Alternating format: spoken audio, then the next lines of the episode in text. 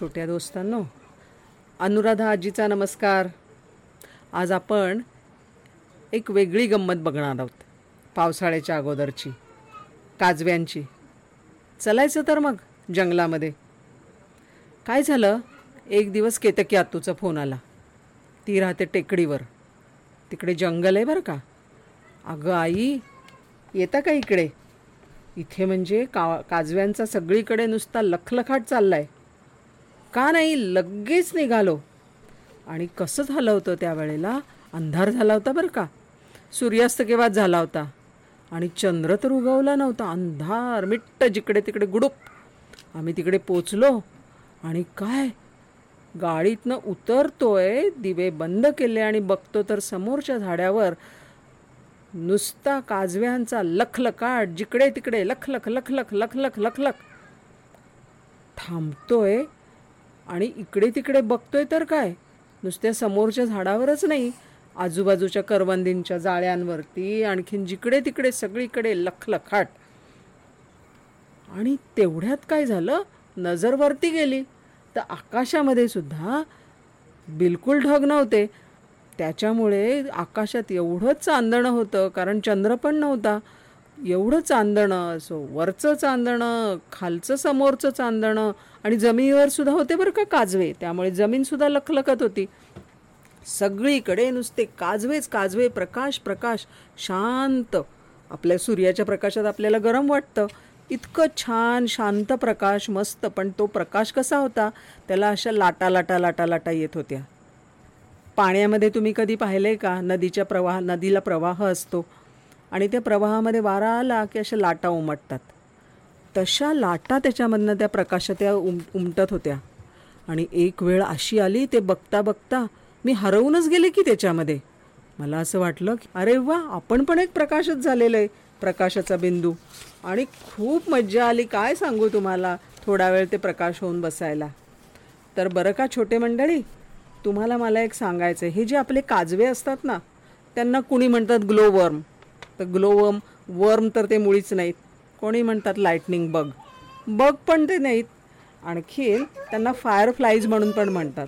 तर फ्लाईज पण ते नाहीत. खरं म्हणजे ते आहेत रात्रीच्या वेळेला बाहेर पडणारे भुंगे किंवा बिटल असं म्हणतात त्यांना. आणि काय होतं?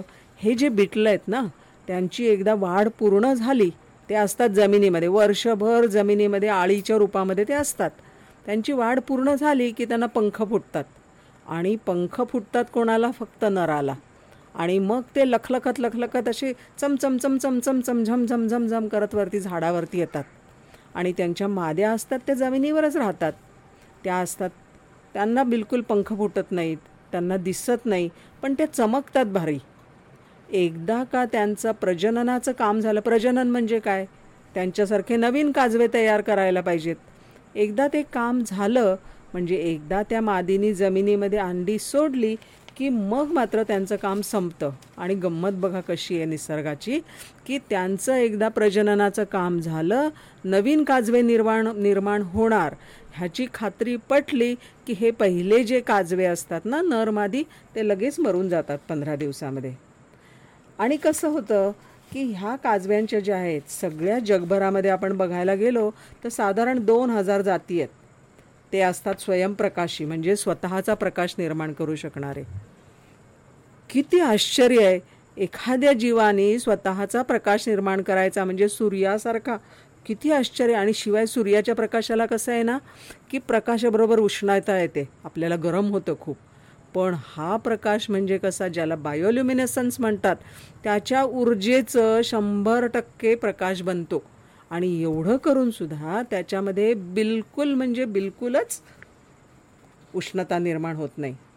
तर कसं आहे हा प्रकाश कशामुळे येतो? आणि हा प्रकाश असतो की नाही? प्रकाश तयार करणारं लुसिफेरिन नावाचं एक रसायन असतं. ते असतं काजव्याच्या शेवटच्या भागामध्ये शेपटीमध्ये. आणि हे शेपटीमध्ये असताना ऑक्सिजन येतो आणि मग एकदम ऑक्सिजन आल्यानंतर मिळाल्यानंतर त्याच्यापासून प्रकाश निर्माण होतो. आणि हे शास्त्रज्ञांना फार आवडलं बघा एकदम. ते म्हणले अरे हे तर काहीतरी विशेषच आहे. त्यांनी काय केलं? तो जो प्रकाश निर्माण करणारा जो जीन होता ना म्हणजे न्यूक्लियसच्या आतमध्ये डी एन ए असतं त्याच्या आतमध्ये जीन्स असतात. तो जीन उचलला. तो उचलण्यासाठी त्यांनी काय वापरला? फोरसेप म्हणून माहिती आहे? त्यांनी चिमटा वापरला एका व्हायरसचा.